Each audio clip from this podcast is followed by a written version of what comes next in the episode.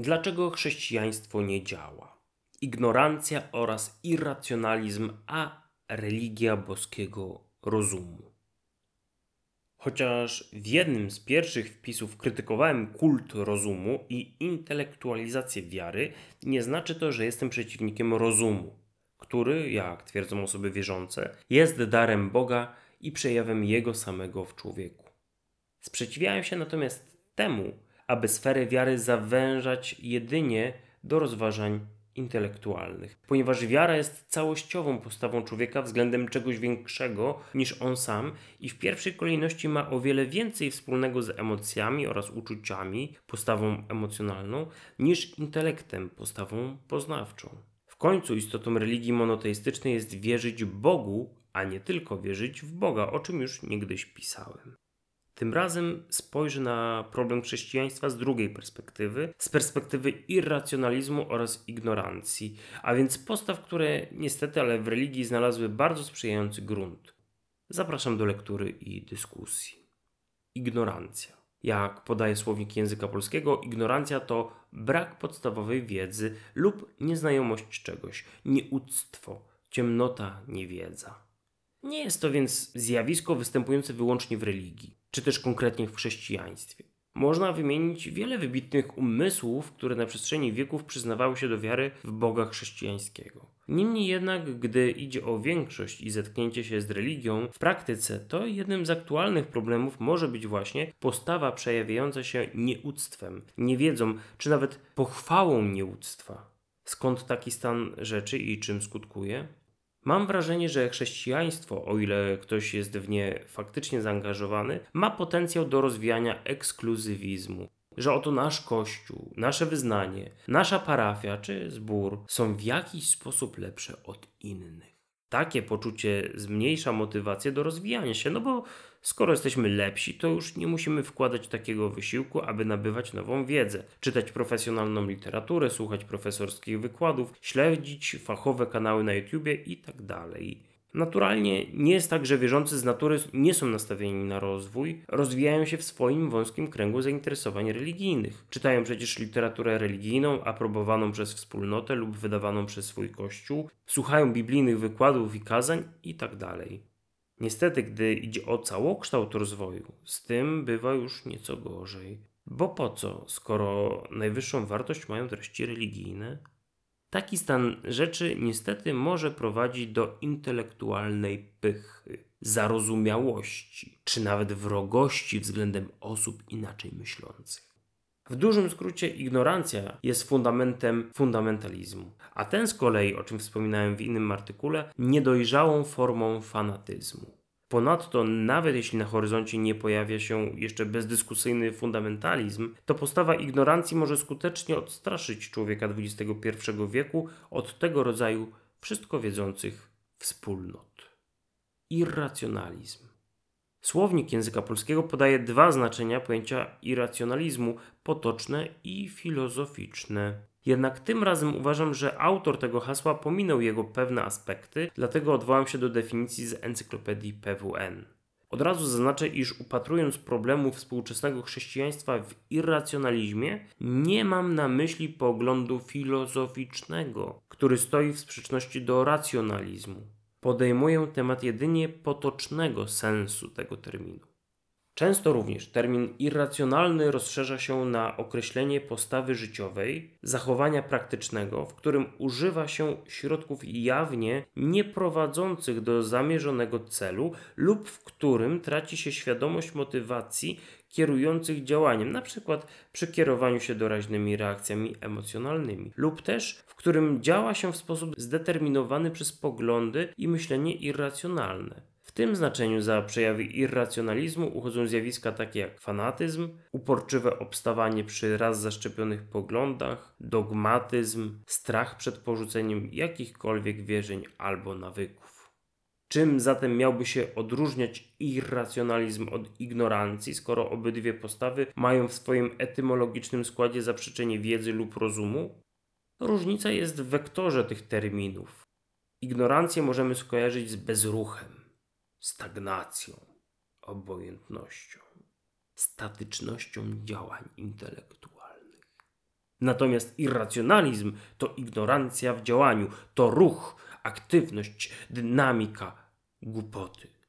Wtedy, gdy podejmowane działania nie służą obranemu celowi, albo cel ostatecznie przeczy motywom, które przyświecały z początku, albo też gdy ktoś odrzuca argumenty logiczne na rzecz własnych poglądów z przyczyn społecznych lub psychologicznych, wtedy możemy mówić o irracjonalizmie. Jak ma się irracjonalizm na polu chrześcijaństwa? Ano dość dobrze. Przecież każdy argument logiczny, każdą przesłankę merytoryczną i niemal każdą analizę skuteczności działania można odeprzeć argumentem, ponad który nic większego nie można powiedzieć argumentem z Boga. Rzeczy duchowe należy rozsądzać duchowo. Pierwszy list do Koryntian 2, 13, 14. A więc logika i nauka nie mają nic do powiedzenia. To, co głupie w świecie wybrał Bóg. Pierwszy list do Koryntian 1,27. A więc to, co jest mądre, faktycznie jest fałszem. I w końcu ktoś niewierzący nie może być autorem czegoś dobrego, mądrego, bo początkiem mądrości jest bojaźń Pana. Księga Przysłów 9:10. Aha, i zapomniałem o najważniejszym haśle chrześcijańskich irracjonalistów. Nie polegaj na własnym rozsądku. Księga Przysłów 3:5. Problem z takim podejściem jest taki, że każdy, niezależnie czy się do tego przyznaje, czy też nie, chodził do szkoły, przynajmniej w Polsce, i zdobywał wiedzę niezwiązaną stricte z religią, dzięki czemu może teraz czytać Biblię, analizować teksty biblijne oraz rozstrzygać, który kościół jest najbliżej prawdy. Każdy też kieruje się w życiu własnym rozumem czy rozsądkiem, nawet wtedy, gdy twierdzi, że kieruje nim duch bogów. Przecież nie jest tak, że człowiek wierzący, gdy przeżywa doświadczenie religijne, wymazuje całą treść intelektualną, zapomina języka, wnioskowania logicznego, pamięci, zdolności przewidywania itd. Tak Dlatego wybieranie sobie kilku, czy nawet kilkunastu tekstów, aby zaprzeczyć racjonalnej naturze ludzkiej świadomości i działań, jest bardzo słabym posunięciem, bo nawet wyboru tego tekstów ktoś musiał dokonać na podstawie własnego rozumu. Odczytanie, zrozumienie i wyselekcjonowanie materiału argumentacyjnego również wymaga wysiłku rozumowego, racjonalnego. Problem jednak leży w tym, czy tylko używamy rozumu, czy też używamy go poprawnie, prawidłowo, bo i mięśni można używać, aby przeciąć deskę używając złych metod czy narzędzi, na przykład przy pomocy nici dentystycznej. Absurd. Zatem ci chrześcijanie, którzy najchętniej odcięliby się od narracji racjonalnej, czynią to tylko wtedy, gdy logika czy nauka przeczą ich twierdzeniom religijnym bądź urządzeniom społecznym organizacji, społeczności, tradycji, ale gdy już znajdują się we własnym kręgu teologicznym, wspólnotowym czy instytucjonalnym, wprowadzają nagle te same reguły myślenia racjonalnego, porządkują i systematyzują swoje otoczenie w sposób przemyślany. To nazywam irracjonalizmem chrześcijańskim i uważam, że dla wielu Polaków, szczególnie przedstawicieli młodego pokolenia, taka postawa jest nie tylko szkodliwa, to po pierwsze, ale przede wszystkim niekonsekwentna, niespójna wewnętrznie. Kto decyduje o tym, który aspekt rzeczywistości wymaga uporządkowania racjonalnego, a który już należy do Pana? W oparciu o jakie kryteria chrześcijanie przyjmują datowanie manuskryptów ksiąg biblijnych i korzystają z odkryć archeologicznych, gdy idzie o okres biblijny, ale jednocześnie odrzucają inne twierdzenia płynące z tych i podobnych gałęzi nauki? Bo tak pasuje? Bo tak jest wygodniej? Bo to służy naszej sprawie, a to, co nie służy, lepiej odrzucić w imię zaufania do Boga? Boski rozum tak wielu chrześcijan występuje przeciwko rozumowi ludzkiemu, zapominając, że ma on swoje źródło nie gdzie indziej jak w boskim rozumie, zwanym też po grecku logosem. Ewangelia Jana, pierwszy rozdział, pierwszy i drugi werset. Który był u Boga, był Bogiem i stał się ciałem, zamieszkał pośród nas, ludzi, i poddał się męczeńskiej śmierci ofiarniczej. To ten boski rozum stworzył wszechświat, a część stworzeń wyróżnił i obdarzył samoświadomością racjonalną, zlecając im władzę nad ziemią. Jeśli więc mam wierzyć w jakiś wyższy rozum, muszę najpierw uznać istnienie i przydatność niższego rozumu. A nawet gdy już to zrobię, nadal będę to czynił tym drugim. Moim ludzkim rozumem będę wierzył w Boga. Jeśli zatem ktoś chce zanegować przydatność czy wartość rozumu ludzkiego w wierze w Boga, to jednocześnie unieważnia podstawę swojej wiary, bo neguje doświadczenie religijne, które przeanalizował swoim własnym rozumem i uznał za prawdziwe oraz godne zaufania. Jeśli zaś idzie o rzucanie tekstami biblijnymi dla poparcia własnej tezy, to i ja to potrafię. A zatem proszę Was, bracia, przez miłosierdzie Boże, abyście dali ciała swoje na ofiarę żywą, świętą, Bogu przyjemną, jako wyraz Waszej rozumnej służby Bożej. List do Rzymian 12:1. Apostoł Paweł określa służbę Bogu jako służbę rozumną, a nie nierozumną. Sam Paweł Starsu był człowiekiem wykształconym, o czym może świadczyć poziom jego tekstów nowotestamentowych, o których z kolei apostoł Piotr wypowiadał się, że są trudne i ludzie niedouczeni opacznie rozumieją ku swojej własnej zgubie. Drugi list Piotra 3,16. A wezwanie Jezusa z Nazaretu, aby jego naśladowcy byli jak dzieci, na pewno nie odnosi się do sfery intelektualnej, lecz do sfery etycznej. Tak przynajmniej rozumiał przytoczony wcześniej apostoł Pogan. Bracia, nie bądźcie dziećmi w swoim myśleniu, lecz bądźcie jak niemowlęta, gdy chodzi o rzeczy złe. W myślach waszych bądźcie dojrzali. Pierwszy jest do Koryntian 14:20. Nie chcę przez to powiedzieć, że wszystko jest możliwe do pojęcia ludzkim rozumem, albo nawet, że to, co rozumiemy, potrafimy jednoznacznie wyrazić językiem. Wręcz przeciwnie. W tym momencie wchodzi na scenę bliski mi irracjonalizm filozoficzny, który w encyklopedycznej definicji został opisany jako pierwszy, a który początkowo pominęliśmy. W pierwszym znaczeniu irracjonalizm jest przekonaniem, że istnieją, a nawet mają szczególnie wielką lub wręcz najwyższą wartość poznawczą, środki poznania dostarczające wiedzy, której treść nie daje się zasadniczo bądź sformułować w słowach, bądź sprawdzić.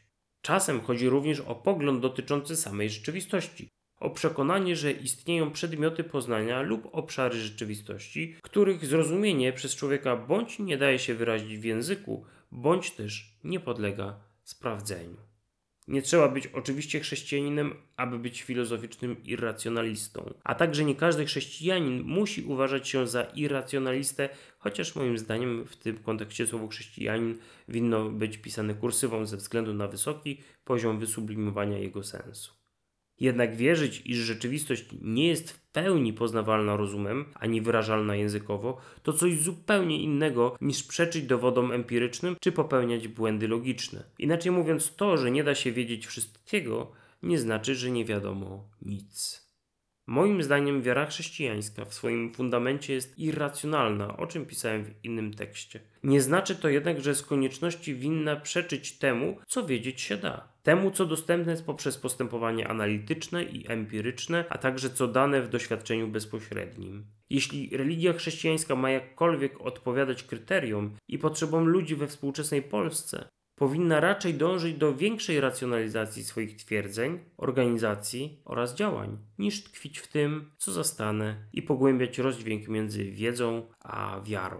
Wierzący winni prezentować bardziej otwartą postawę na zdobywanie i pogłębianie wiedzy nie tylko z zakresu własnej teologii czy historii Kościoła, ale dążyć do poszerzania horyzontów oraz zdolności intelektualnych.